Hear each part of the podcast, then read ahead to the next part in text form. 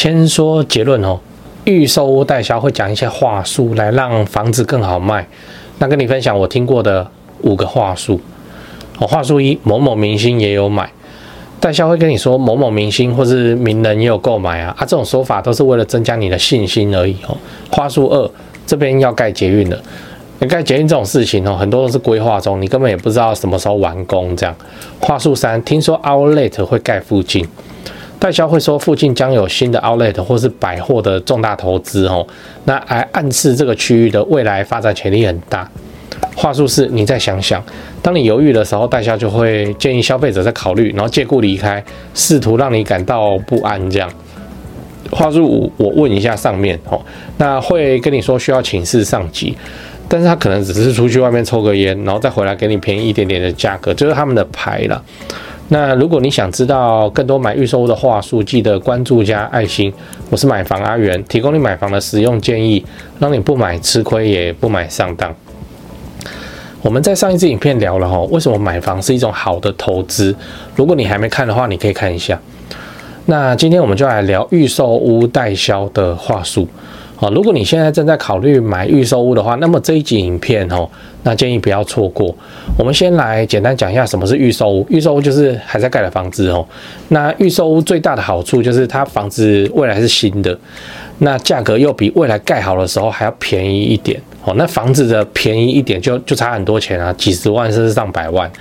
我们之前有拍过一支影片来讨论说买预售屋的各种优缺点，如果你还没看过的话，你可以看一下，在这边。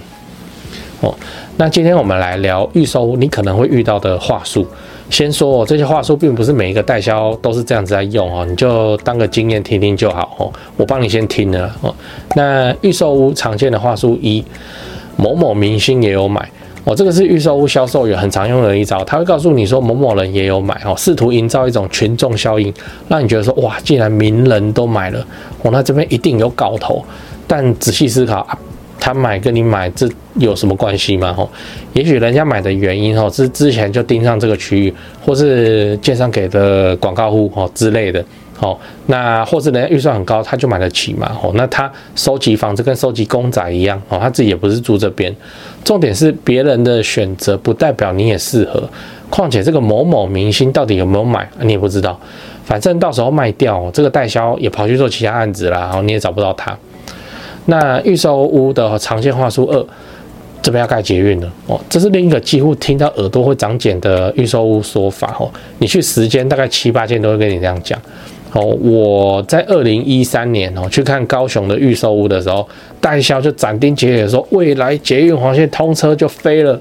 哎，现在都二零二三了，这种超过十年的大布局，真的我觉得不是住宅该做的事情哦。应该是店面或土地的布局啊，就不要搞混了哦。那附近快要有新的捷运站哦，其实很多都空穴来风。你就查一下捷运局的官方消息，就会发现说，哎、欸，这停留在规划或是评估中的阶段，真正决定要动工也不知道什么时候。即使确定要盖，从规划到通车可能要五年以上，走地下化哦，要挖隧道还要七八年以上，而且还很有可能因为种种因素而迟迟不能动工。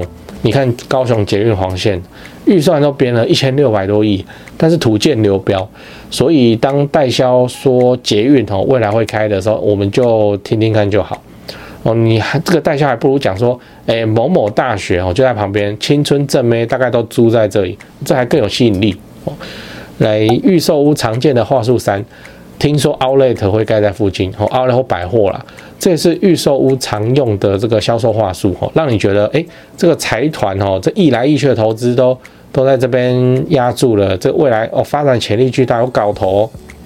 如果你买在百货附近哦，一定哎会上涨这样。那很多东西其实都经不起细查哦，像很多关于新 Outlet 的报道哦，超多呢，你知道吗？哦，胎死腹中的超多呢，那、啊、出来的时候都风风火火的啊、呃，那可能都停在哪边？停在某某集团规划中。或是洽购土地的阶段，真的要盖也不知道猴年马月，而且商场的变化很快，翻脸无情啊、哦！他讲的好好的投资案突然就消失，这也是常有的事情哦。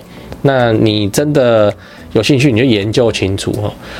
来，预售屋常见的话术是，你再想想啊，这个做法就就很纯的话术了。他跟你报价以后，啊，还没有开口杀价，就抛去你再想想哦，借故离开，接个电话，哦，让你自我怀疑，哎，代销是不是给的条件都很优惠？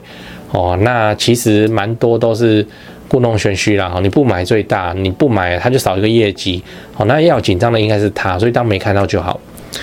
来，这个预售屋常见话术五，我问一下上面哦，那这个就是很典型的业务技巧哦。那他先跟你讨价还价，然后去请示一下上面哦。那其实只是去接电话、讲电话、抽烟、看抖音哦。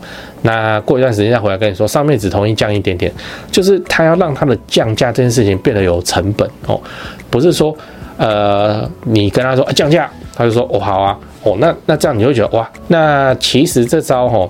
就只是要让你自己觉得说，哎，他真的已经去帮你争取到优惠价格哦，那很划算这样哦。啊，这也不能怪人家。要是我去做代销，我话术也是一头拉苦哦。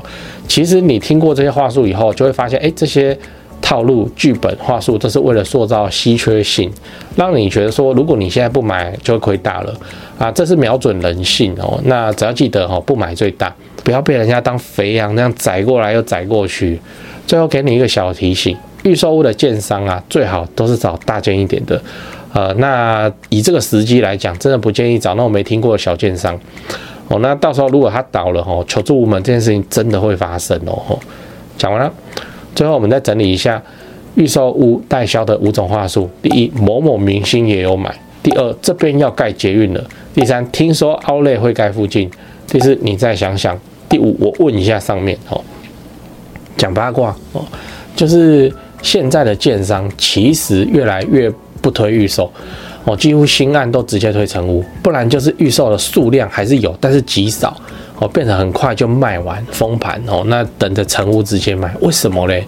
哦，那这个是因为政府一系列的房地产房市管控政策，那就造成新建案的供给已经极度的窒息哦，不是减少，是窒息哦。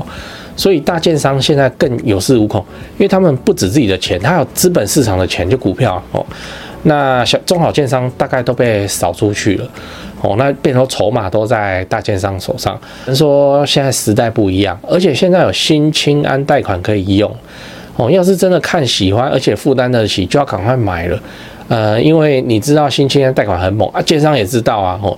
新房子哦，他说抬价就抬价，因为货是他的，他是不用对任何人负责的哦。哦，那你如果现在还有看到喜欢的预售屋，可以锁定住未来的价格哦，衡量自身能力，而且如果你看好未来的发展的话，你就要先上了哦，不然等它三年后盖好，很大几率你就是要付更多的钱来买当初一样的东西，这个心理上是非常难以接受的哦。哦，那一起努力吧，一起努力赚钱存房子，订阅买房阿元，祝你老了有房也有钱。我是买房阿元，如果你想要买高雄市的中古屋或卖高雄的房子，欢迎你找台湾房屋美术之星店，这个是我常年配合的房仲店哦，我跟他们配合几年了，我应该超过十年了，我人还在台北上班呢，哦，买卖等等的事情，他都是他们帮我处理的，那中间过程都没有出过包，品质非常的好。如果你有亲戚朋友在高雄是做房仲，啊，你当然给他做。那如果你没有想要找一个信任的房仲的话，哎，我。到现在的买卖都还是找他们哦，那就推荐你加他们的 line。那你一加哦，你记得要报你是买房阿元的观众，他就会知道你要干嘛了。最后，喜欢这个频道的话，记得订阅、按赞、分享给朋友看。我是买房阿元，我们下支影片再见，拜拜。